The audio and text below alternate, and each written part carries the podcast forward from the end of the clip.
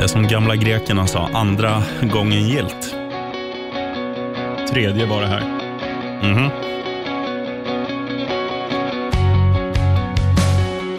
Nyputsade rutor får vi här. Rogga bakom. Fixar.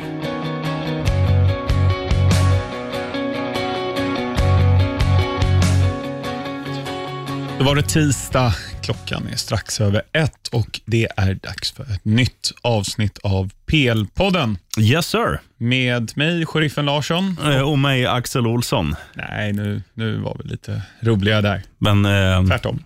ja, men det var nära. Ja, men nej, det, det blir så ibland. Måste ju försöka spexa till det lite så att det inte låter så monotont varje gång ni slår på den här podcasten, ni fyra lyssnare som, som vi har. Jeff och två till. Ja, men Rickard Johansson är en, en ganska bra lyssnare. Han ställer mycket frågor. Mm, han är fin. Visst har vi två Rickard Johansson? Ja, Den ena stavar med CK den andra med CH eller något sånt där. exakt. Det finns två. Mm. Ja. Ja. men det är coolt. Mm. Men bara en sheriffen Larsson. True. Och bara en Axel Olsson, hoppas vi. Nej, det finns ganska många. Men eh, hur är läget? Eh, Det är bra. Eh, Nya vintermackor, så lite stressig, eller stressad och lite så här svullen i huvudet när man har stått och andats avgaser. Man står ju och väntar och då är det andra bilar som står liksom bakom en och buff, oxiderar, så att lite så här snurrig. Men annars bra. Själv då? Jo, men det är bra. Eh, bara bra. Jag tänkte på det. Nu eh, behöver man nog inte göra det i England. Men vilken Premier League-spelare tror du är mest benägen att faktiskt byta däcken själv till vinterdäck, om de skulle behöva göra det? Ja, men det måste vara någon i de här krigarlagen. Alltså jag tänker Sheffield United, jag tänker Norwich. Eh, Du, tänk, tror, tror du att Mesut Özil byter till egna vinterdäck? inte en chans. Nej. Men också en, en spelare som, som bara känns lite så här, eh, ja men, eh, vi har haft med han i, i en floppelva. Jag tänker på Mark Albrighton. Mm. Han känns ju också lite så här, han, är inte så, han bryr sig inte så mycket om hur han ser ut i håret eller vad han har för skor. Eller så där. Han, han känns som en kille, jag byter däcken själv. Ja. Moussa Sissoko byter ju också däck Ja, det gör det. Ja, Det gör han. det, han, lyf, han behöver inte ens domkraften, han lyfter bara upp bilen och så Ja. skruvar han av däcket. Eh, apropå Sissoko, han var väl en av de få som faktiskt var bra matchen igenom tycker jag för Spurs. Det blev ju 2-1 till Liverpool. Mm.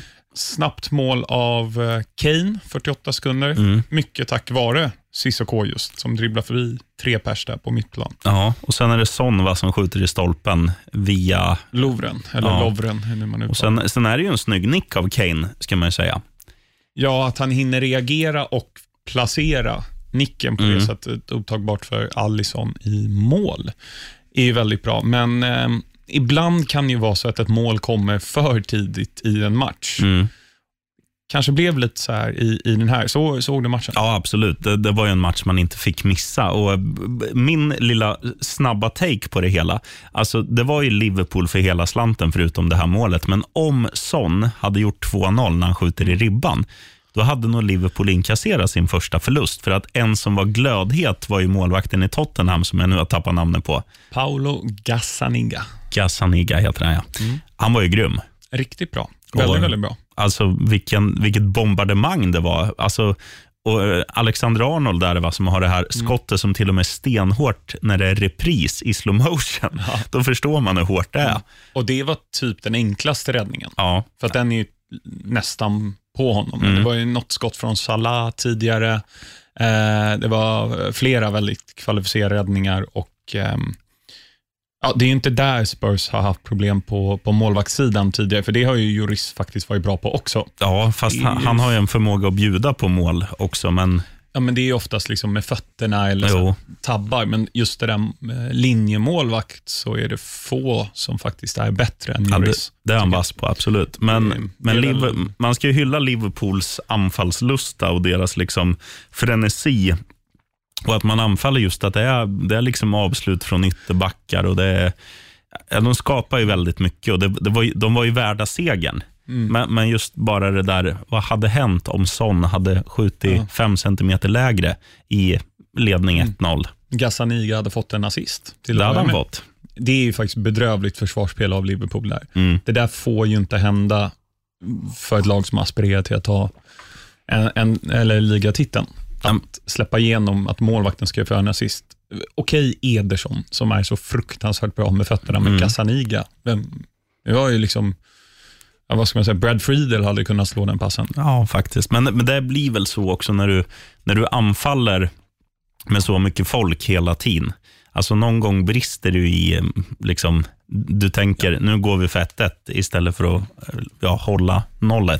Mm. Och då, då blir det ju så att det, det, det dyker ju alltid upp chanser liksom, oavsett vilket lag du är. Men jag håller med dig, visst kan de göra just försvarsspelet där bättre.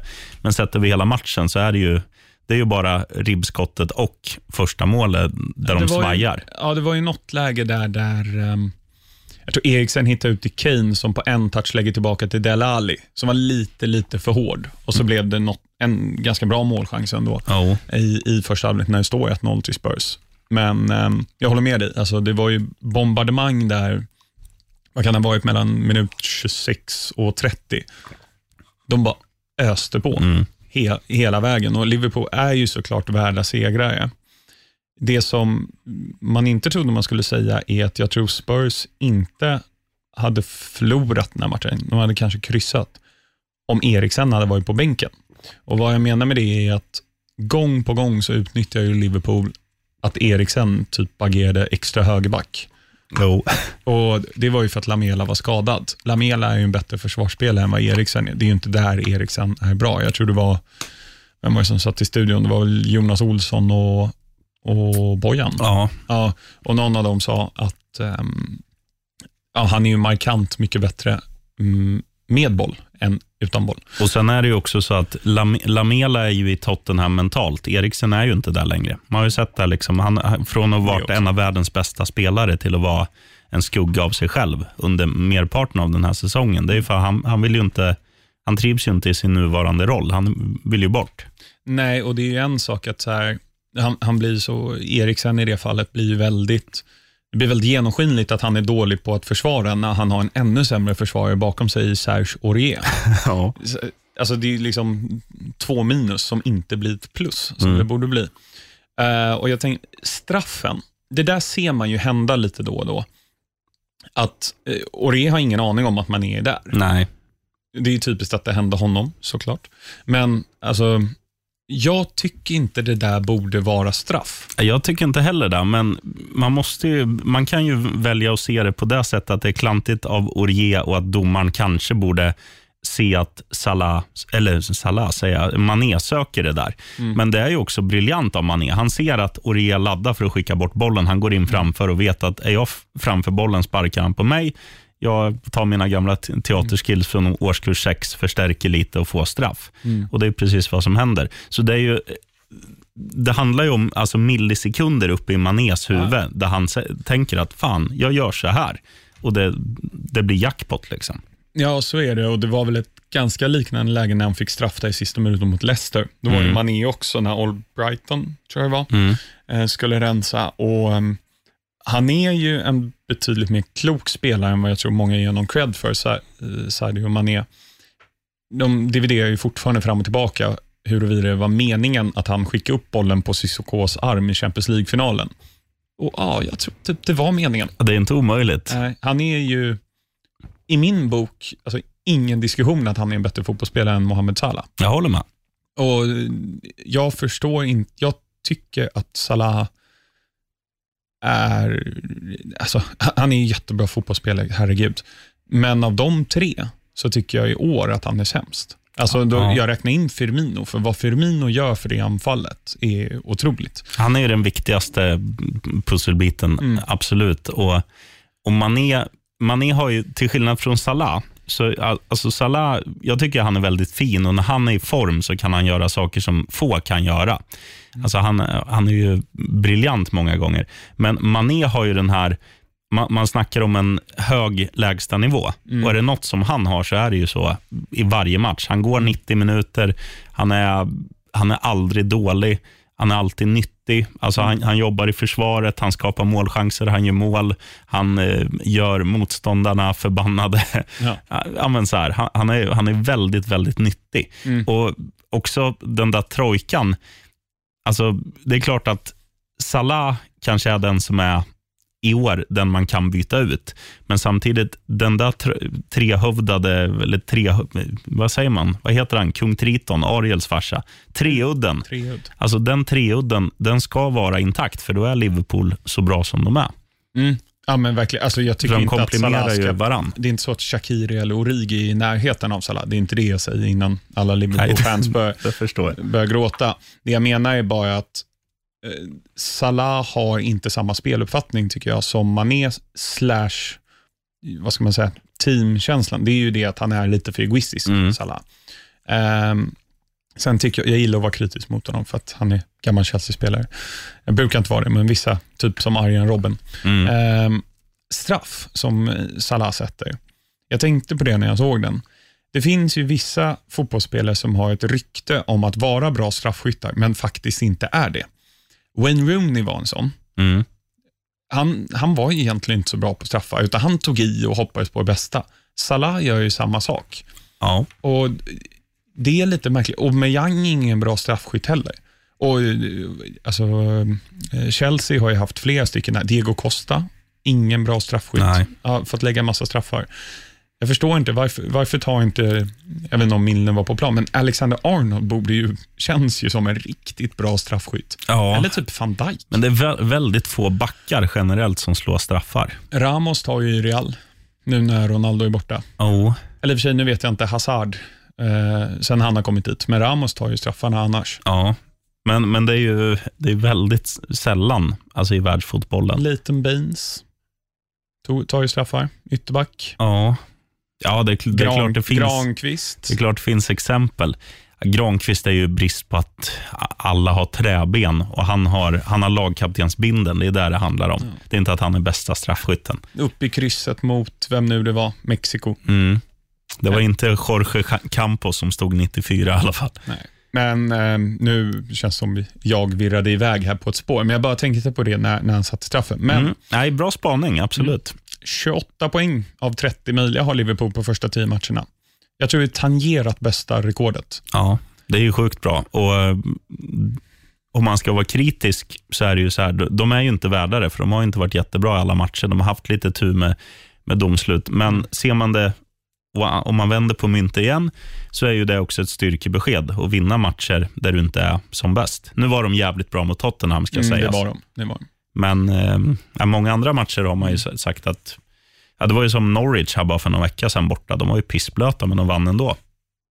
Ja, ehm, Norwich. Var det inte det? Men det var ju första matchen.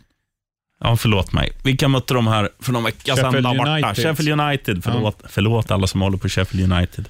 Ja, jag vill bara säga lite om Spurs där. De vann ju 5-0 i Champions League, det hann vi prata om förra veckan. Ehm, och Jag tycker ändå det finns en del positivt att ta med sig. De, när de faktiskt fick till de här anfallen, då såg de ju ut som det gamla Spurs, Mm. fast det bara är något år sedan. Ehm, så att, och förlora 2-1 borta på Anfield, där Liverpool inte har förlorat på 45 matcher mot ja, Europas, ja, man kan argumentera för att det är Europas bästa lag i alla fall, Mm. om inte det är det. Ehm, no shame i det. Liksom. Jag, jag tycker att Spurs kan ändå ta med sig lite positivt härifrån. Ehm, det är väl att man kanske till och med ska göra sig av med Eriksen i januari. Ja, och eh, man, man borde ransaka sig själva som släppte Trippier och spela med Orier. Ja, de har ju en fin eh, vänsterback på G in, Vem? ja, men som är skadad. Ryan Sessegnon. Ja, ja. Och så har de eh, Los Elso som har varit skadad en hel del. Mm. Så det, det kan bli bra det här. Ja, Ska vi gå vidare tycker jag. till den målsnåla matchen mellan Southampton och Leicester? Ja, vad fan hände där alltså? 9-0. Det är helt sjukt. Eh, jag såg fram tills att de gjorde, är det Thielemans som, gör han 2-0 eller Ja. gör han 3-0? 2-0.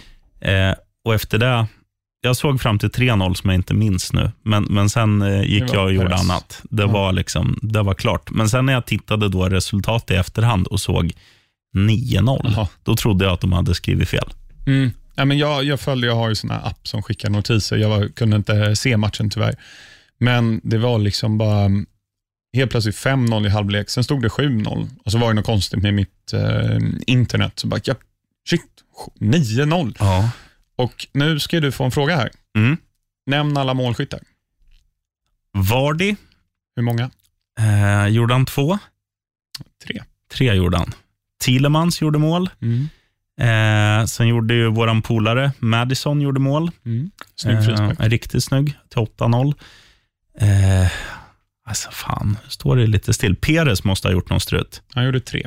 Han gjorde tre. Så det finns en målskytt kvar. Oj, oj. oj. Back. Oj, oj, oj. Gjorde 1-0. Ja, jag såg ju det här. Nej, ja, det står still. Ben Chilwell. Just det. Ehm, så att, vad blir det? Fem målskyttar. Dubbla hattricks. Ja, det, det, Det tror jag hör ju inte sett. till vanligheterna. Sen slog ju de klubbrekord också när de gjorde sitt sjätte mål. De hade aldrig gjort i Premier League-sammanhang, Mm. sex mål i en Premier League-match. Ja. Och Det räcker inte med att nöja sig, utan vad fan, vi, vi gör ett riktigt rekord av det här, som aldrig ko- kommer bli slaget, tror jag.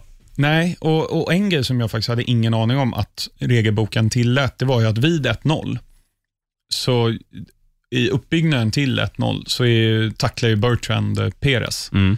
och får rött kort och målet står. Ja, Alltså jag tror inte, ja just det, Mike Dean var ju såklart, som var domare. Jag tror inte han såg det i första situationen, det var väl VAR som visade ut Jo. Ryan Bertrand. Men annars ska man väl alltid blåsa för rött kort, ja jag tror det. även för del och sånt där. Ja, För att ett gult kort, det kan ju vänta med tills Mm. liksom, situationen har lagt sig lite grann. bra spaning. Ja, eh, tack. Men ehm, Leicester, absolut imponerande. Brendan Rodgers har verkligen gjort det extremt bra och det här var ju årsdagen, ja, en dag innan eh, deras före detta ordförande, som jag tyvärr inte kom med mig på att försöka uttala, men Vichai, Mm. sen efternamnet då, eh, tragiskt gick bort. Så det här var ju den finaste möjliga hyllningen egentligen. Eh, men jag tänker vi ska prata lite om Southampton. Eh, Hassenhüttel gick ut och sa att han har aldrig någonsin sett ett lag uppträda på det här sättet. Eh, han tar 100% ansvar, vilket är väl, mm, så mycket ansvar kanske han inte ska ta. Men Jo, du, som tränare är det du som ska vara pådrivaren. Och, men det är ju så här, när, du, när allt går fel, alltså de, de gör ju både 1, 2 och 3-0 jätte, jätte tidigt i matchen. Mm. Du har en utvisad och du har ingenting som... Alltså, du gör inte tre mål med tio man mot ett bra Premier League-lag. Så funkar det. Så de, de har ju redan gått och grävt ner sig. De är vidare till nästa. Alltså de är redan fokuserade på nästa match. Leicester eh, liksom är, är helt i andra spektrat. De bara, fan vad kul det är att spela fotboll. För det, nu spelar de ganska roligt generellt. Men nu var det verkligen så här eh, individuell, individuell briljans fr från många. Så här, att man såg att, ja men vad kul att ha bollen. Jag gör en liten överstegsfint. Jag drar en klack. Jag, jag drar en gubbe. Jag lägger ut den med en eh, yttersida och så här. Det var liksom, man såg att de hade kul. Och det tror jag smittar av sig på liksom alla spelare i Leicester. Att vad, vad kul att få äga en match som vi på förhand trodde kanske skulle bli jämn Mm. och, och tuff. och så här. Och Southampton helt tvärtom. Åh, vad tråkigt det är. Okej, vi spelar hemma, men vi kan inte göra någonting. Vi ligger under med 3-0, vi är, vi är tio man, bla bla bla. Du vet, det blir så ibland. Och Sen ska ju Hasselhüttel, eller Hassenhüttel säga så, för det är ju han som är deras VD, typ. Alltså Ja. spelarnas. Det är arbetsgivaren, det är motivatorn, det är allting. Och eh, Visst har han en uppgift, men det är ju jävligt svårt att säga till någon att okej, grabbar, vi ligger bara under med 7-0. Vi går ut och vänder det här. Ja, eller hur? Så att, Nej, det är klart, men det kan väl vara ett snygg, alltså, se till att siffrorna inte blir så kaos. Mm. Läste du om han eh, lilla ungen som hade fått det i julklapp, Mm. tror jag det var? Jag såg det. Valfri match, då valde han den. Stackars och, och barn. han väntade hela våren, hela sommaren, halva hösten och så fick han 9-0 i arslet. Stackars lilla barn. Ja. Han har i alla fall tid i, i livet att få se fler matcher. Och han, blev, och han blev ju viral. Ja. Men ehm, eh, första matchen när Hasselhütten tog över, då bjöd ju han ju alla, om det var säsongskortsmedlemmar eller alla i hemmasektionen eller vad det var, på varsin öl Mm. på arenan. Eh, nu gick de ut och donerade sina löner från, dagslöner från i fredags till en välgörenhet, Southampton. Ehm, frågan är om man ska bjuda alla på tre bärs i blir- nästa hemmamatch. Ja, då blir det vinst. Ja, då åker vi dit. Ja, ja, ja, för fan. Gra eller, gratis salongsberusning i alla fall. Kostar bara en flygbiljett och en matchbiljett, Mm. men det är, det är värt. Det är peanuts. Ja. Ehm, Ja, Leicester fortsatt tredje plats, delad med ett annat lag som vi kommer till lite senare. Men först ska vi prata om eh, ja, ditt favoritlag i år nu när Fulham inte är med, Arsenal. Mm, vilket Två- jävla lag. 2-2 mot Crystal Palace och allt handlar ju om Granit Xhaka efteråt. Det Ja. enda som står överallt. Ja. Och du kan väl förklara vad som hände för Det som händer är ju att Arsenal har ju 2-2 mot Crystal Palace och vill ju vinna den här matchen givetvis på hemmaplan. Så man byter ut Granit Xhaka som är mittfältare och han är också lagkapten. De har ju tappat 2-0 till 2-2, ska sägas. Det ska jag sägas. Ja. Och vi, vi ska komma in på hur de har gjort sina mål också, för det var ju helt sinnessjukt. Eh, men det som händer, de vill ju spetsa till offensiven, så Granit Xhaka blir utbytt. Han är en stabbig defensiv mittfältare, men han har kaptensbindeln. Och då beter man sig inte som man gör. Han tar av sig tröjan, han slänger den på planen, han går sakta och han tar upp handen så här, för publiken buar ju för att Ja. inte han speedar på. Han liksom signalerade, ja, bua åt mig, Ja. era jävlar. Liksom. Han, han svär ju också, han skriker ju fuck off, det Ja. ser man ju. Eh, Man behöver inte vara läppläsare för att se det. Nej, men just han, han signalerar så här, ja, jag älskar när ni buar åt mig. I, I, I love to be hated. Jag Mm. kastar min tröja, jag går sakta av, går inte in, ut till tränaren eller till bänken, går rakt ut i omklädningsrummet. Och man bara känner, så där agerar man inte. Nej, alltså det, jag har kollat på vad de diverse olika pandits och så säger och lyssnar på dem och så. Som människa, fullt rimligt att man agerar så. Och i viss mån, jag kan förstå att känslorna går över. Liksom. Men du är ett proffs. Alltså, Mm. tänk, och han får enorma löner om man ska gå in på det. Tänk om du och jag gjorde så. Mm. För det första vore det ganska sjukt om man kom in på kontoret och alla buade åt dig. Slänger av sig tröjan och går hem. Sen kommer han hem till frugan. Varför är du naken för det? för blev arg på chefen. Ja, Han bytte men, ut mig. Det är klart att man reagerar, men det finns ju någon form av professionell gen Mm. i en. Och framförallt då om du är ledare, som, som Xhaka då ska vara. Mm. Ehm, så jag tycker, vi har faktiskt fått en fråga om det innan vi går vidare med, med matchen. Jeff har, eh, Linkvist har frågat, om ni var MRI, vad hade ni gjort med hela Xhaka-situationen? Hade ni tagit bort Xhaka som kapten och fått hela laget emot er, eftersom det var de som röstade fram honom? Eller hade ni inte gjort något alls och fått hela publiken eller alla fans mot er, kanske till och med avgått? Världens bästa fråga och väldigt svårt att svara på. Jag, jag säger bara så här, man ska alltid förlåta. Men jag tycker att det ska komma från Xhaka. Jag tycker inte att man ska tvinga fram någonting eller liksom agera. Jag tycker bara man ska antingen låtsas som ingenting och låta det liksom, vad säger man? Att man är som en teflonpanna, låta fettet rinna av. Liksom. Men jag tycker ju Xhaka borde ju nu med lite distans till hela den här händelsen eh, gå ut på Arsenals hemsida, på Facebook, på Instagram, överallt och säga så här, jag ber om ursäkt för mitt agerande, det var allt annat än proffsigt. Jag, jag ska aldrig göra det igen och jag älskar den här klubben, jag älskar er fans. Och, ja, men du vet, liksom, eh, och, och Emery, okej, han, han kan absolut bänka Xhaka, men jag tycker inte du ska vara så drastisk att så, nu tar vi din kaptensbindel och nu spelar du inte en till match här, utan nu säljer vi det i januari. Utan, ja, men lite mer, Det sa ju Peter Crouch på Match of the Day. ja, Han bara, sätt honom i frysboxen och skicka honom i januari. Och Peter Crouch är ju kanske inte den hårdaste liksom Roy Keane-auran, utan han är ju, får man väl ändå anse vara lite mer Mm. vettig. Men man skulle kunna jämföra den här situationen på något sätt med när Kepa vägrade bli uppbytt förra året. jo. Sarri hade många liksom, negativa sidor, han är bra också, men det här skötte han faktiskt ganska bra. Bänk honom en match, en stor match mot Spurs, Caballero i mål och sen var Kepa tillbaka. Mm.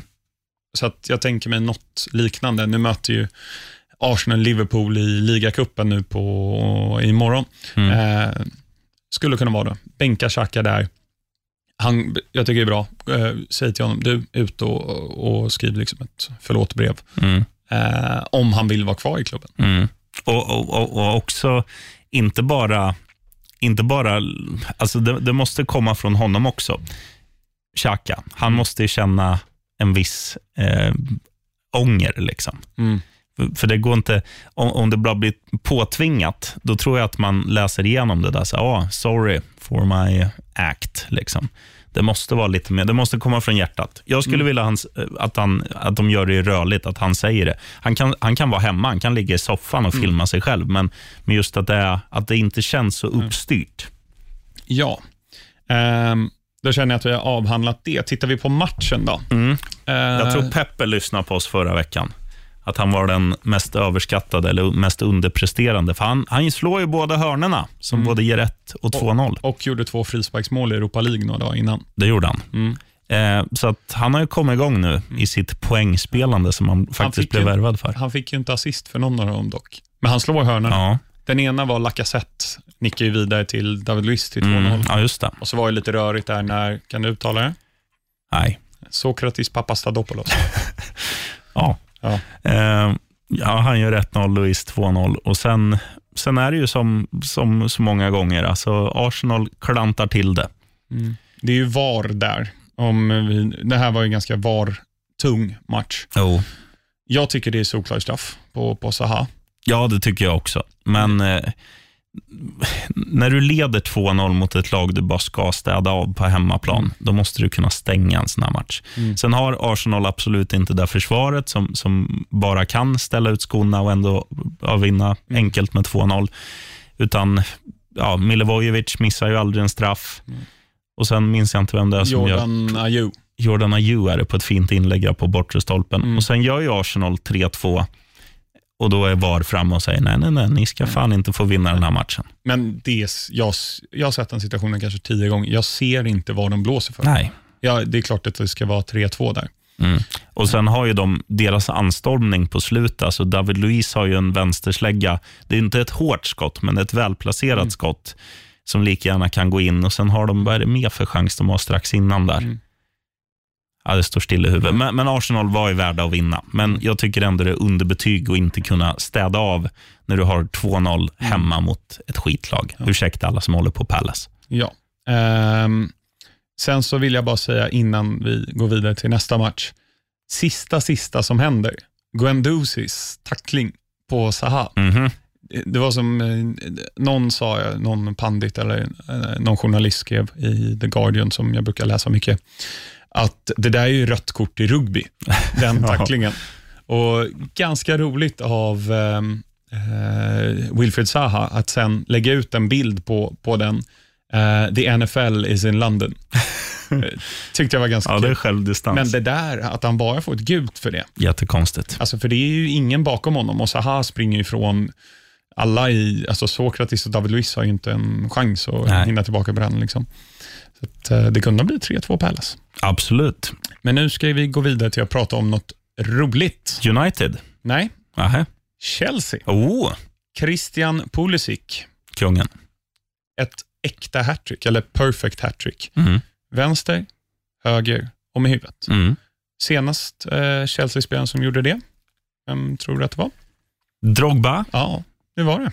Om det var 2010 eller 2011. Senast jag gjorde det i Premier League var Agüero 2018 i januari, så det är nästan två år sedan. Jag tänkte först säga Giroud, men sen kom jag på att han har väl aldrig gjort ett mål med högerfoten. Nej, det tror jag inte han har gjort. Men ehm, sju raka vinster för Chelsea i alla turneringar, fyra i Premier League. Jag tycker det är väldigt imponerande hur eh, Lampard har hanterat Pulisic den här säsongen. Ja, men hur han har hanterat allt med tanke på den trubbiga starten och allting. För att De fick ju inte med sig resultaten, men, men Frank the Tank har ju liksom, han har ju trott på sin spelidé, han har trott på sina spelare.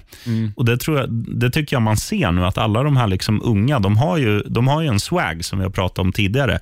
Eh, alltså Mason Mount tycker jag är, det är ju min idol i det här Chelsea-laget. Mini-Frank. Ja, men det är många som är väldigt duktiga. och, och um, det är det här, när, när de spelarna får självförtroende, alltså titta på Tammy Abraham. Visst, han gjorde mycket mål i The Championship, men sen kommer han in och sen missar han lite och hänger med huvudet. Sen gör han mål och sen spottar han ju in mål efter det. Det är att alla de här, de, de har ju liksom bibehållit, de har konserverat formen. När de har varit bra en match, då är det så här, det är liksom ingen jojo-lag, utan nu håller alla de här spelarna en väldigt hög klass. Och Det är också för att eh, Frank Lampard han är jätteduktig säkert på liksom att berätta för dem enskilt att det här är du bra på, då gör du det här. Och Han är också bra på att få med sig hela gruppen, att alla gör det de är bra på, men de gör det tillsammans. Exakt, just det du säger med gruppen tycker jag är intressant. För om man tittar på Champions League-matchen i veckan innan. Ajax hade inte släppt in ett mål sedan de bytte namn från Amsterdam Arena till, eller det är klart de hade släppt in ett mål, men de hade inte ehm, inte gjort mål Mm. sen de bytte namn till Johan Cruyff Arena för ett och ett halvt år sedan. Mm. Chelsea är det första laget som gör det. Eh, och De hade inte förlorat en enda match i alla turneringar. Och Det är Batshuayi som avgör. Ja. Och assisten kom från Pulisic, som hade också hoppat in i den matchen, Mm. precis som Batshuayi. Att hela truppen presterar. Mm. Och Då ska vi komma ihåg att Kanté är fortfarande skadad, som är Chelseas bästa spelare. Ruben Loftus-Cheek, som förra året ansågs som den största talangen inom akademin, på väg tillbaka. Han är väl kanske kan börja hoppa in i mitten, slutet på Mm. november. Slutet troligen. Men ehm, jag tycker att så här, det finns ju så mycket alternativ där uppe. William gjorde mål nu mot Burnley, han gjorde 4-0 målet. Pulisic, sin första Premier League-start sedan augusti, gör mål. Men den jag är mest imponerad av den här säsongen är Matteo Kovacic. ja. Herregud vad bra han har varit. Mm. Det är, jag bara, vad, vad sysslar jag med? Varför lägger ni 47 eller 45 miljoner pund på honom? Det, det var väl samma anledning till att han gick till Real Madrid. Alltså att det finns en väldigt stor råtalang. Det gäller bara att få ut det och det är väl det, är väl det som är Frank Lampards storhet tycker jag. Alltså man ser inte bara på de unga att han ger dem chansen utan också att de här mer etablerade. Alltså det, det är samma med Pulisic som du säger att han har ju liksom matchat sin sakta men säkert. Han var ju en av de mest tongivande i Dortmund två senaste åren. Eh, och liksom så här, Man tänker att ja, han ska ersätta Hazard. Det är ju tanken på lång sikt. Men man trodde på en större utväxling direkt. Men det är ju så här, allt får ta sin tid. och Ja, han hade ju bara en veckas sommarlov inom situationstecken Jo. för att de spelade ju Gold Cup. oh, Den anrika turneringen med USA och så kom han tillbaka sent då till träning och så vidare. Så det här tycker jag, han har hanterat det väldigt, väldigt bra Lampard och har haft lyxen då av att ha lite alternativ där uppe. Jag menar, när spelade Pedro senast? Jag vet inte. nej. Eh, och sen också att Kurt Schoma helt plötsligt ser bra ut. Mm. Som Mori har jag alltid sett att där finns det en spelare. Kurt Schoma har jag inte sett det, men han, har varit bra. Ja. Ja, men det, det, är väl, det är väl en självförtroende-grej alltså, på många av de här spelarna. För alltså, Tittar man på alla de här, alltså, om man tittar på namnen, dels från egna akademin, det är ju stora talanger. Och Kanté, eh, William, Pulisic och många som inte liksom kommer från de egna leden, det är ju liksom, det är väldigt bra spelare. Och Det finns ju väldigt bra spelare i många andra lag också i Premier League, men de har ju, till skillnad från Chelsea, liksom någonting på sina axlar som tynger ner dem. Jag tänker på spelarna i Arsenal, jag tänker på spelarna i Manchester United. Alltså, Lampard har ju fått vad ska man säga, att man lägger in liksom en, en studsmatta i deras skor så att de har lite, de har lite mer studs i dojan. Liksom. Det känns som att det är Chelsea, och det är Manchester City och det är Liverpool som har det gummit i sina sulor Ja. just nu. Ja, och jag har inte sett en sån här typ av spelarutveckling på befintliga spelare sen Pochettino tog över Spurs. Nej, Eh, bra jag, spaning. jag kan inte se någon annan. Inte på samma nivå, men jag tycker Potter har fått ut ganska mycket av Brighton, men vi kommer in på det sen. Men eh, det blev ju 4-2 i den här matchen. Mål i, vad var det, 85, 89 eller något. Jo. Och Det är ju såklart slarvigt. Det är ju inget att göra egentligen på något av målen. Den ena är ett jätteskott från J. Rodriguez och det andra, jag kommer inte ihåg vem det är som gör det, säkert Jeff Hendrick, eh, via försvararens ben. Mm. Eller om det var Ashley Barnes eller vem det var nu. Men jag tycker på något sätt det är lite positivt att Chelsea släpper in de här målen. För att istället då för att det blir 4-0 och Chelsea säger, ah, men herregud, kolla vad bra vi är, liksom sväva iväg Mm. så har Lampard något att kritisera. Det här behöver vi jobba på så Mm. att man inte är nöjd. Det låter konstigt, men jag, jag som Chelsea-fan tycker att det är så. Och jag, nu, Det är bara för att jag är nykär i Chelsea. Liksom. Men Chelsea ligger då delad trea, eller ja, fyra med tanke på Leicesters målskillnad ja. också, eh, i, i ligan. Eh, I damligan leder vi i England. Eh, I Premier League 2 så ligger vi på delad Eh, vi ligger en poäng bakom serieledaren, men en match mindre spelad. Jag tror det är Everton som leder. Och i U18 så ligger vi delad detta. Det är starkt. Vet du vem vi delar detta med i U18? Fulham såklart. Ja, det är Fulham. Ja, finns, Ja. bara, finns bara ett bra lag när vi snackar U18. Ja, Nej, men de, Fulham är ju, om man bara ska ta en snabb referens, de är också duktiga på det här som, som Chelsea. Mm. Och liksom få fram slussa fram egna talanger. Mm. Alltså vi, vi nämnde Sessignon tidigare, som har kommit från egna leden. Eh, och Sen har vi ju han som gick till Manchester City för ett par år sedan, Patrick Roberts, som Just, har han är ju full av talang. snuskigt bra, eller var kanske. Englands största talang. Han är Celtic nu. Det är han. Ja. Men eh, också så här när han kom fram, hur bra som helst. Men Moussa sen, Dembélé, nu var inte det egen talang, men han kommer från Fulham Ja. till, eh, till Spurs. stämmer. Han saknar Spurs. Mm, Det- Och Fulham. Eller så här, Spurs saknar honom får man säga. Han, han lever på lönekuvertet i Kina. Nästa match då. 3-0 till Manchester City mot Aston Villa. Ja, det var väl inget snack. Nej, eh, inga mål i första. 26 sekunder tog det för Sterling att göra 1-0 Mm. i andra. Och de, alltså Sterling, samma i Champions League här nu senast. eh, Ja, det är ju inget snack om att han är bästa engelsmannen i Premier League. Ja, alltså jag tror han har gjort 20, 27 eller 28 mål och assist totalt för klubb och landslag den här säsongen. Mm. Näst bäst är Lewandowski, tror jag, på 23. Så att eh, Sterling är bra. Respect. Nej, men den matchen, man behöver, inte, man behöver inte snacka så mycket om City. Det här, det här var ju en dag på jobbet för dem. De ska Ja. hålla nollan mot Aston Villa. De ska göra minst, de ska väl egentligen göra minst fyra, men de gör tre. Det är en bra, ett Mm. bra dagsverke. Ja, och det är flera olika målskyttar. Nu fick ju David Silva andra målet eh, och inte Kevin. Men, och så Gundogan gör ett mål. Mm.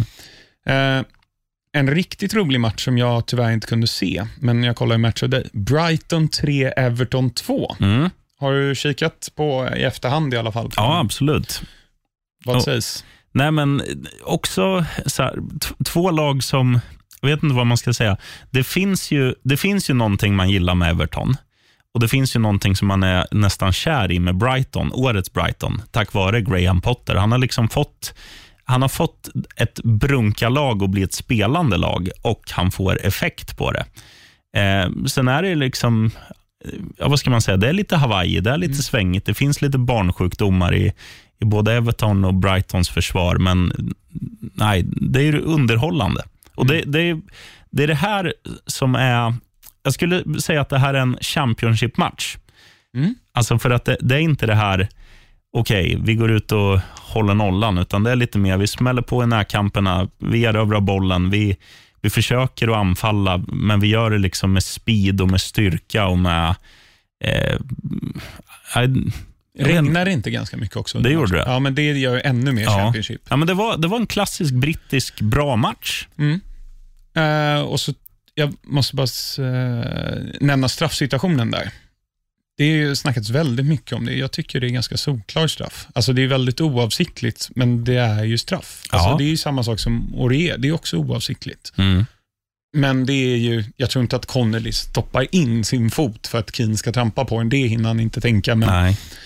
det, det blir ju så. Och så synd med eh, självmålet i sista, sista. Ja, Typiskt att det är. Luca Dini också som är Evertons typ bästa spelare. Ja. Nej, Mm. han lider man ju faktiskt lite med den här veckan. Eh, Everton är alltså på 16 plats Det är helt sjukt. efter 10 omgångar. Nu har 10 poäng på 10 omgångar. Förlorat sex matcher. Ja. Och Man känner varenda gång de vinner en match att nu, nu vänder vinden, nu är de på gång. Men nej, de, de lyckas ju aldrig. Nej. Det blir en intressant match. Det är Everton Spurs i helgen. Ja. Det är väldigt intressant. Eh, du höll på att säga något? Nej, jag höll på att säga att jag fick ju även en chock. Vi kommer väl in på United, men innan helgen, de hade också bara vunnit två matcher på nio. Chelsea 4-0 och så Leicester hemma 1-0. Ja. Det är sjukt. Ehm, jag vill bara säga för Brighton att få tillbaka, heter han Leandro Trossard, uh, belgaren. Han, det är han som lägger inlägget till uh, Dinjes självmål där. Mm. Eh, varit skadad nu och köptes in i somras. Tror jag han kan bli riktigt bra faktiskt. Mm. Eh, skulle kunna gå till en, ja, vad ska man säga, en West Ham typ av klubb kanske. Men Brighton kanske blir nya West Ham. Alltså får de behålla Potter så kan ju han nästan bli... Alltså det är bara att titta på Östersund med och utan Potter. Alltså det är dag och natt. Kan han etablera någon typ av dynasti så kan ju liksom Brighton bli, kanske inte ett nytt Leicester som skräller och vinner Premier League, men de kan absolut bli ett etablerat eh, topp top 10-lag Ja, i ja Premier League. Man gillar ju Brighton, det är väldigt, väldigt sympatiskt Ja, och sen, lag. sen, det finns ju många lysande exempel på liksom stora tränare som har gjort att, att lag har blivit dynastier. Alltså Sir Alex och mm, vad heter han då, den Wenger är ju de två mest lysande exemplen. Mm. Men tar man senaste åren så är det ju ändå Tottenham med Pochettino som liksom har etablerat nu har ju Tottenham nu är de absolut ett större lag än Brighton i grunden. De har större fanskara, de har större arena, de är från London. De, är liksom, de har ju må många andra pusselbitar. Men alltså Brighton är inte kattskit heller, för att Brighton är ju det är ett lukrativt ställe att bo på i England. Det är fint att bo på sydkusten, tycker många. Eh, Nära och- London. Ja, ganska nära London. Eh, och Sen är det ju, men just den här sportsliga utmaningen tror jag för många som kommer, alltså, jag tror att det finns en viss lockelse att komma till ett lag som är på gång. Alltså, nu säger jag inte att det ska ske nästa år, men vi säger låt Potter få tre, fyra år att jobba med Brighton, så kanske de är som Watford, att de tar en Europa League-plats. Och Sen känner man så här, ja, fan, jag går till Brighton. Det, det är en kul utmaning att försöka få Brighton in i Champions League. Eller så. Det, jag, jag tror det kan bli verklighet. Mm. Och jag håller med dig där med att eh, komma till ett lag som är på gång. Van Dijk tackade ju nej till City Mm. när de var helt överlägsna Mm. och gick istället till Liverpool och det var ju uppenbarligen rätt val Ja. eh, av honom. Men du nämnde Man United där. Norwich 1, Manchester United 3. Första bortasegern sedan Dackefejden för Man United Ja. i ligan i alla fall. Får, får jag säga något bra om Manchester United för första gången den här säsongen? och spetsa öronen United-fans. Ja, jag tyckte det var skitstarkt att göra det här. För att om man tittar på de här två sagorna, alltså den fula ankungen Norwich, som har gjort det bra i många matcher, med liksom kronjuvelen när de slår City på hemmaplan med 3-2. De kommer till den här matchen med säkert en förhoppning att vi kan rubba en jätte som inte har flugit under säsongen. De hade vunnit två matcher på nio, Manchester United inför den här matchen och Norwich med Teemu Pukki och grabbarna. De, de har ju liksom, på hemmaplan har ju de varit ett lag som Ja, det var ju den rödaste av röda på kupongen. Alltså, ma- man kände att är det någon favorit som ska falla så är det Manchester United den här veckan. Men de kommer ut och visar att de är riktigt bra när de vill. Jag tycker att Manchester United gör säsongens bästa match här. Man ska också tillägga att de missar två straffar. Det är parodiskt hur dåliga de är på att skjuta straffar. Men det är också jävligt bra av Tim Krull att rädda två, för det, det är är inte rätt dåligt bra. slagna straffar. Rashford, Rashford är ganska dålig. ja, man kan skjuta den bättre. Men det är liksom inte så här att, okej, vi skjuter Tim Krull i- på knät och han räddar. Liksom, utan han får ju, han får det är ändå kvalificerade räddningar. Han får kasta sig åt höger första och vänster andra när Martial skjuter. Så hade de vunnit med 5-1, då hade det varit så SM-guld, eller SM-guld, men du fattar. Champions League, Champions League, nu är det på gång. Nu blir det bara 3-1, men de ska ju ta med sig att de gör ju de är jättebra den här matchen. Alltså, på förhand hade man snackat om det här i somras. Hur kommer det gå mellan Norwich och United? Det är klart att United kommer vinna. Men eh, det kände man ju inte när man gick in i den här helgen. Men nu, aj, jag måste säga det att jag är imponerad. Jag trodde inte det här om United. Det var ett styrkebesked, även om det var mot ett skitlag. Ja, men det, jag får väl hålla med dig och det gör ju väldigt mycket att Anthony Martial är med där och avlastar Rashford i, i anfallsspelet. Man ser ju deras kombinationsspel vid 3-1 målet. Ju, eh, eller 3-0 var det ju då. Ett, ett jättesnyggt mål. Eh, vill även nämna att, för er som inte kommer ihåg, det var ju Tim Krul som blev inbytt i straffdramat i VM 2014, Holland mot Costa Rica. Eh, med en minut kvar av tilläggstiden och så räddade han två straffar och de gick vidare. Var det då Sillesen blev utbytt Ja. och blev eh, mest förbannad i hela mannaminne-historien? Och vem var tränare för Holland då? Uff, var det Frank de Boer? Nej, det var Louis van Gaal, som Såklart. sen gick till United efter den turneringen. Såklart. Mm. Det skulle jag ha tagit. Ja, ehm, ska också säga att Norwich har haft väldigt många spelare skadade. Nu är några tillbaka, men ehm, ja, de har lite att jobba på. Och Då går vi vidare till Newcastle 1, Wolves 1. Alltså, den första halvleken, de sa det i studion också, det var eh, bland det sämsta jag sett. Ja, Jag minns, jag minns ingenting från den halvleken. det var väl ganska väntat också med tanke på Newcastles kvalitet. Men sen gör de 1-0 genom Mm. Jamal Lascelles. Mm. Ja, eh, jag, tyckte också att det här var ett riktigt sömnpiller. Det var att man satt, låg och spelade mobilspel och sen tittade man upp när det blev mål, mer eller mindre. Ja. Men det var, nej, jag trodde på förhand att Newcastle skulle få det jättesvårt. Att Wolves, det kändes som att de liksom hade hittat sitt spel igen efter en svag inledning, men där hade man fel. Mm. Det är så ett väntat kryss egentligen i en Ja. riktig pissmatch. Ja. Ett rött kort från äldre bror Longstaff. Sean Longstaff, såklart rött. Det är väl Ja. inget, inget att snacka om. Eh, det som gjorde mig gladast med det här, jag var ganska nervös för den här matchen, för att jag hade i var en fantasy draft då, som jag gör med några kompisar, så hade jag både Ben Chilwell och Juri Thielemann på bänken. Uff. Och jag har Jota och Cutrone på topp. Ingen får ha samma spelare i ligan. Så jag sa bara och bara, nej du byter inte in Cutrone. Han, han ska inte få byta, för då kom ju Chilwell in Mm. och sen spelade inte Matip heller eh, för Liverpool. Så jag fick in båda två och vann mot min gode vän. Så det var väldigt skönt. Ja, det är ju snyggt. Det, var, det säger väl en del om matchen, att det var det mest spännande. Ehm, West Ham, ditt lag, 1-1 mot Sheffield United. Ehm, det är väl inte jättemycket att säga om det här. Snodgrass och, och Lysmosé med, med varsitt mål.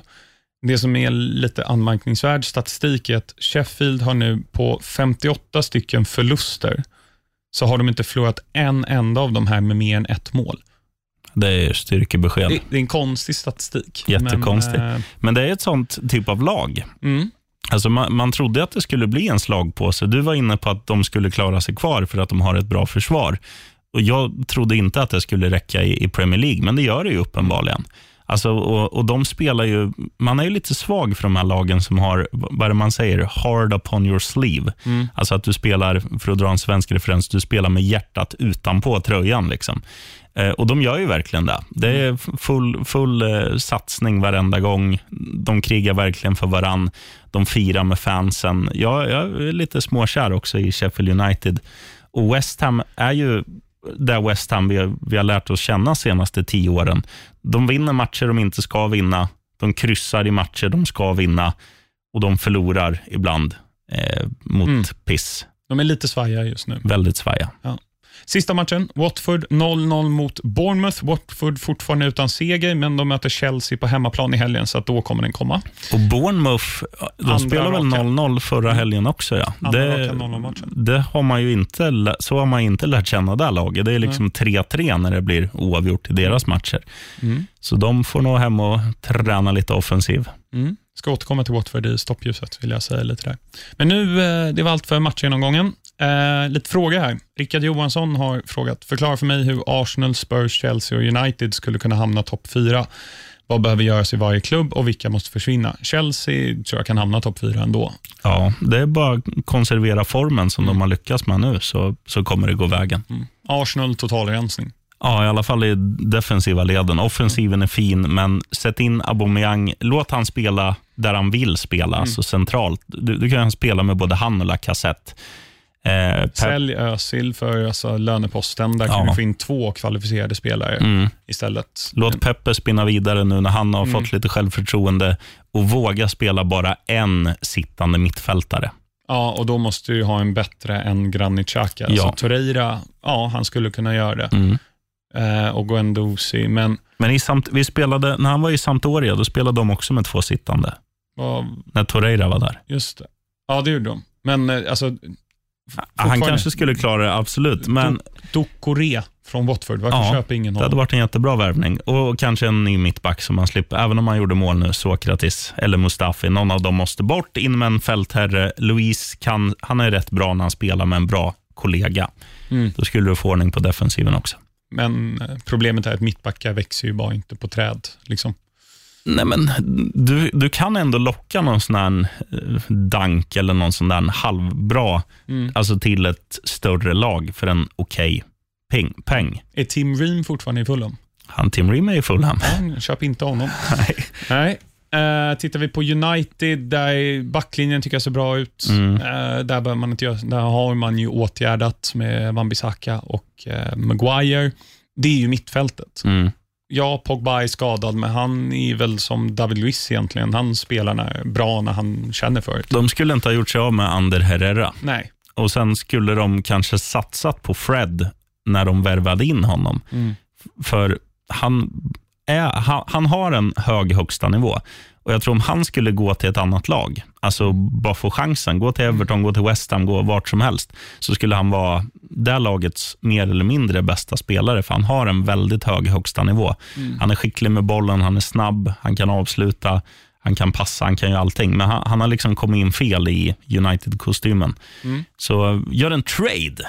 Ja, det skulle man kunna göra. Och sen så liksom så här, jag älskar ju Juan Mata för vad han gjorde i Chelsea, men han, han ska inte vara i United längre. Jesse Lingard skickar ni till Blackpool. Enda något. skillnaden mellan de två är att Jesse Lingard kan ju fortfarande springa. Det kan ju inte Juan Mata. Jesse Lingard har fortfarande inte gjort ett mål, ett mål eller en assist på hela 2019. Nej, han, han, är, han är inte bra. Det tycker inte jag heller. Men jag tycker att Juan Mata, han har ju tappat en väldigt väsentlig egenskap i fotboll. Det är ju att du måste kunna springa. Mm. Ja, han har ju aldrig haft det. Ja, när han kom fram i Valencia, då hade han ändå lite, lite av en speed. Men det har väl alla som 20-åring. Ja, han är lite som... Rikelme hade ju inte passat i dagens fotboll. Nej, Och Mata är väl lite samma spelartyp som Rikelme. ja, lite Äh. tjockare bara. Ja, lite så. Men det, de behöver rensa en hel del där på mittfältet och värva in ja, alltså en Ducoré-typ. För att Mm. McTominay, nej. Jag tycker inte han är tillräckligt bra för att vara det defensiva navet och inte när man är Matic heller. Ja, Det tycker inte jag heller, men, men det finns ju ändå någonting i McTominay att, att man visar att vi också kan få fram A-lagsspelare från egna led. Och så, här, så han är väl lite av en symbolfigur ändå. Jag tror det är därför han får chansen så pass frekvent också som han får. Ja, alltså han ska absolut vara kvar i truppen, men jag tycker inte han... De, det är Man United. De Jo. ska ha en bättre startande defensiv mittfältare. Nej, absolut. Mm, och Kanté rör ni inte. eh, och Spurs, det är väl liksom... Och inte Tom Kearney heller. Nej, nej precis. Eh, men Chelsea, eller vad heter det, Spurs då, alltså Eriksen kan ju, ehm, eh, behöver ju säljas. Liksom. Mm. Eller att han bara, nej nu committar jag. Något Ja. av dem, så att han, han får hjärnan på rätt plats. Och en ny högerback. Ja, det är väl där egentligen. För jag menar, Cissoko är ju väldigt bra, eh, tycker jag. Ndombele kan bli hur bra som helst. Mm. Han är född 96. Liksom. Eh, jag tycker Spurs, eh, det skulle väl eventuellt vara ett tränarbyte. Kanske få in något nytt. Jag vet inte. Ja. Sen är det svårt att kritisera Port- Pochettino, tycker jag. Mm. Väldigt eh, svårt att tycka illa om honom. Nej, och sen, sen är det väl så, när du har gjort det så bra under en lång tid, det kommer någon, någon dipp. Liksom. Mm. Sen vet man inte hur mycket sitter det mentalt att man gick till Champions League-final. Blir det liksom så här att de tror att de är bättre än vad de egentligen är, så att de inte har gått fullt på försäsongen, att det liksom är spår som, Mm. som man ser nu av att Harry Kane inte har gjort sina armhävningar och sånt där. Jag vet inte. Ja, jag menar Eden Hazard gjorde det efter Europa League-finalen. Drog han på sig semesterpannorna. Mm. Eh, nästa fråga från Alfons Persson. Vem åker först? Ole Gunnar Solskär eller Emery?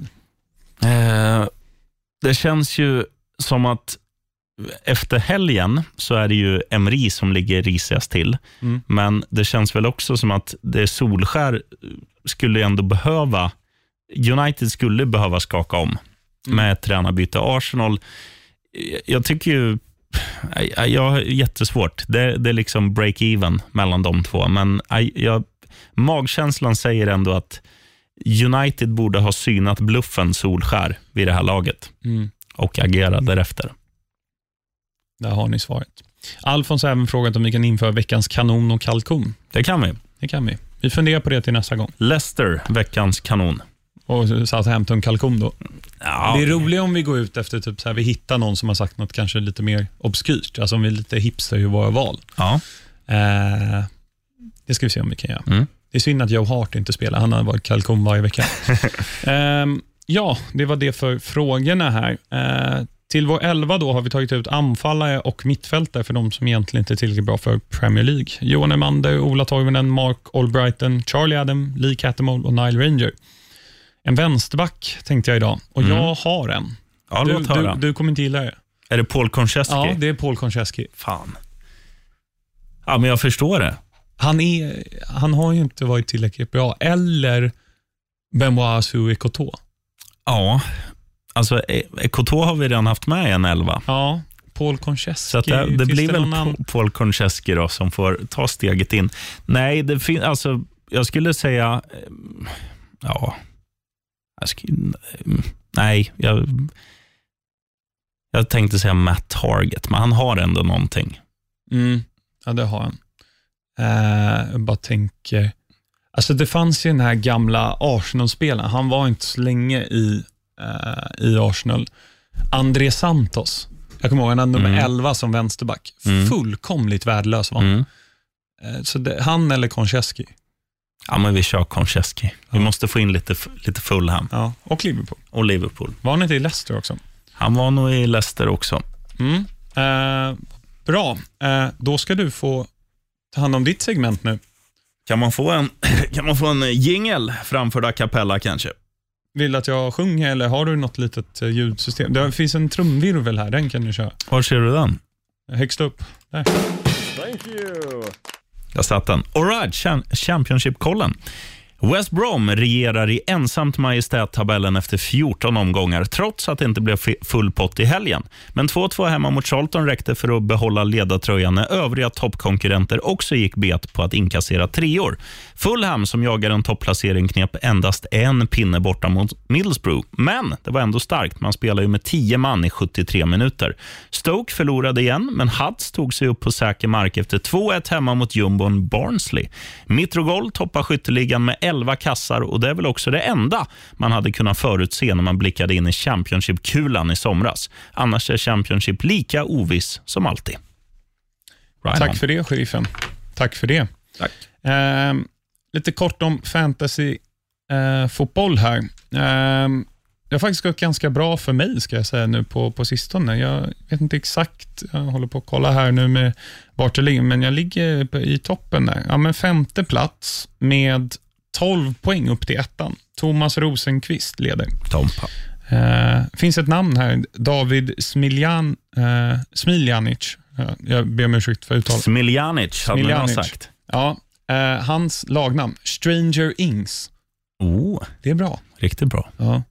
Obi-Wan Kenobi Saka är ju faktiskt etta. Ja. Ehm, ja, men eh, lite tips. Alltså Ben Chilwell, det är ett billigt alternativ till många av de premium ytterbackarna och han gör, gjorde ju två assist och ett mål nu helgen och höll nollan. Eh, och även Harvey Barnes är ju ett billigare alternativ än till exempel Madison, eh, Mm. som gjorde några poäng. Inte lika konsistent som Madison kanske, men vill ha en liten budget mittfältare så Harvey Barnes i Leicester. Och Sen tycker jag faktiskt William. Mm. Han fortsätter starta, han fortsätter göra poäng och är betydligt billigare än en sån som Mané. Eller nu är han ju inte lika bra som Mané, men eh, de typ av mittfältarna om ja, De Bruyne och så vidare. Eh, Så att William är, han är lite på gång. Mm. Mm.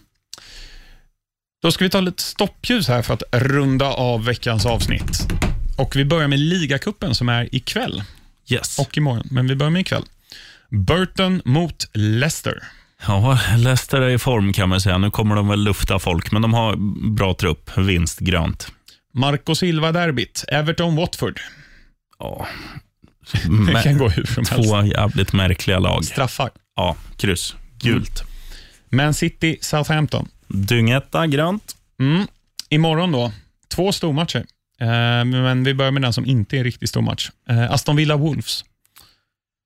Wolves har ju lite annat, eller har de åkt ut i Europa League nu? Nej, det är fortfarande gruppspel givetvis. Ja. De har ju lite annat att tänka på. Eh, Villa kommer väl vara mer motiverade att ta en inhemsk kupp eller i alla fall gå långt i den, så jag säger grönt. Eller hemmaseger i alla fall. Och så till stormatcherna. Liverpool Arsenal. Dyngetta, Chelsea Man United. dyngetta, Tror det kan bli bra. Helgens matcher då. Lördag 13.30 Bournemouth mot Man United. Ska Bournemouth göra mål? Ska de släppa in mål? Eh, det kommer de nog göra. Men eh, United är favorit. Ja, och det ska de väl vara efter helgens insats, men, men man känner ju ändå så här, det finns ju, nu kommer det nog bli lite övertro i United-leden och det kan straffa sig. Jag säger rött. Och att de spelar tidigt på lördag efter att ha spelat sent onsdag kväll. Mm, det är ska kämpigt. Resa till Sydkusten. King stänker dit ett par kassar. Ja. 16.00 Arsenal Wolves.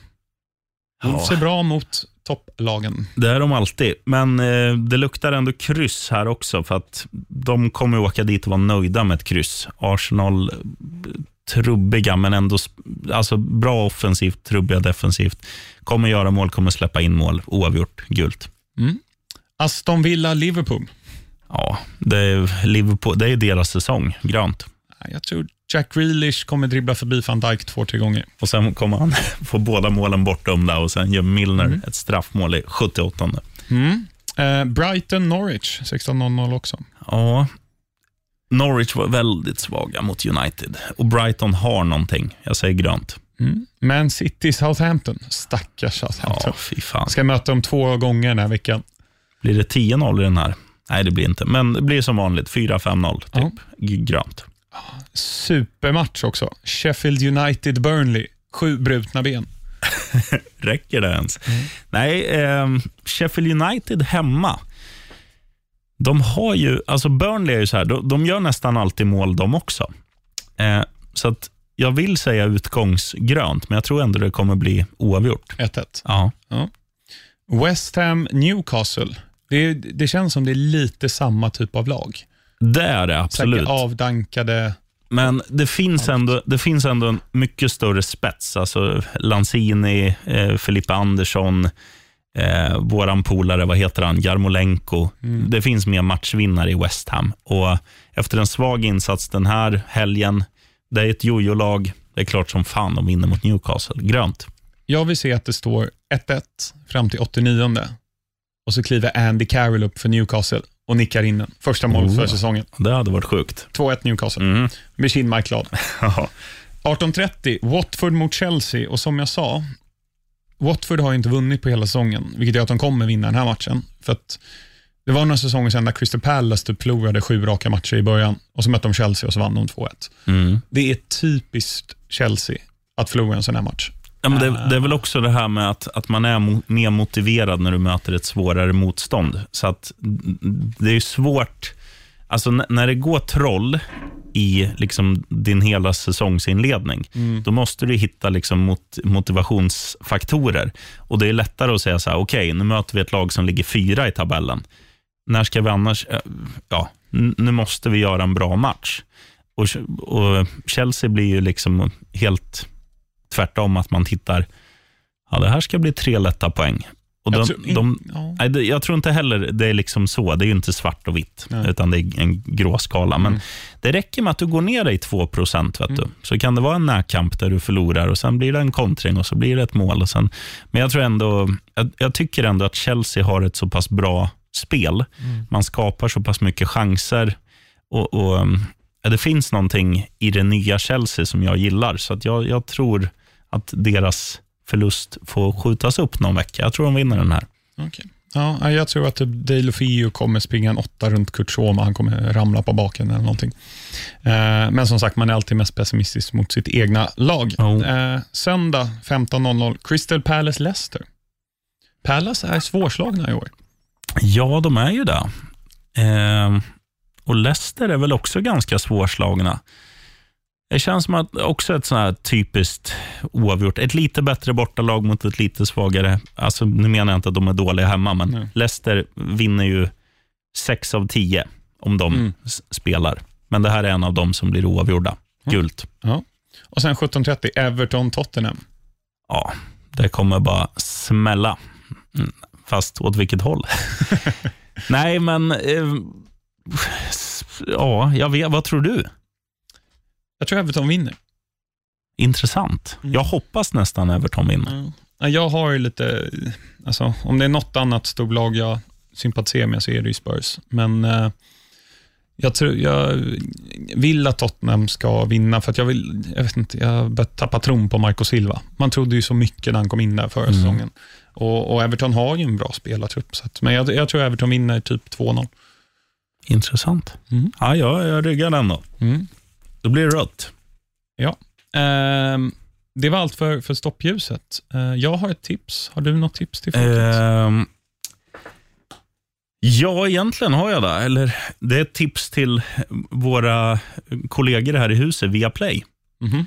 som jag vill att de ska göra. Okej. Jag vill att de ska klippa ihop, förut hade de ju målklubben, Mm. som inte finns längre. Jag skulle vilja att de klippte ihop lite Premier League highlights. Det gör de. Men som man kan titta i ett så här sjok. Ja, men de, det finns ju Premier League Review som är britterna. Det sänds ju på Viaplay typ måndag, tisdag. Så kan du kolla upp till 48 dagar efter. Eller 48 Oh. timmar. Så det kommer upp Det, beror på om omgången är slut på måndag, så brukar den komma ut tisdag kväll. Och, och, Premier League Review. Det är jag själv som aldrig har hittat det med andra ord. Mm. Tack. det ligger där. Ehm, ja, eh, mitt tips är, eh, den är något ett eller två år gammal, men en dokumentär jag såg på vår konkurrent då, eh, Netflix, eh, om hur Beatles förändrade världen. Har du sett den? Nej. Nej, eh, riktigt bra faktiskt. Jag tittade på den förra veckan. Som sagt, den är kanske från 2017 eller något, så många har säkert sett den. Men den var riktigt, riktigt bra och hur deras musik inte bara förändrade musikindustrin, men andra delar i världen, politik och annat. Ja. Eh, väldigt bra. Mm. Eh, Yoko Ono porträtteras väl inte superbra i den, men eh, värd att se, Mm. oavsett om man gillar musik eller Beatles eller någonting. Yoko Ono dök ju upp i Bytte bytt gångna veckan. Jaha, Hon hade designat någon liten kub som var värderad till 50 000. oj jäklar. Ja. Tänk om man kunde göra det. Eh, tack till er som har lyssnat den här veckan. Vi är tillbaka som vanligt nästa vecka Mhm. och det är Champions League nästa vecka igen. Nice. Mm. Tack för idag, chefen. Eh, tack Axel. Och eh, du som vill göra som Jeff och han med sköna namn idag, Alfons hette han va? Mm. Alfons Persson. Eh, maila in till oss, eh, eller maila, skriv på Twitter, at plpoddens. Gör så. Eh, heja Chelsea, ride on. Vad håller jag på nu igen? Eh, West Ham. West Ham. Heja West Ham, right on.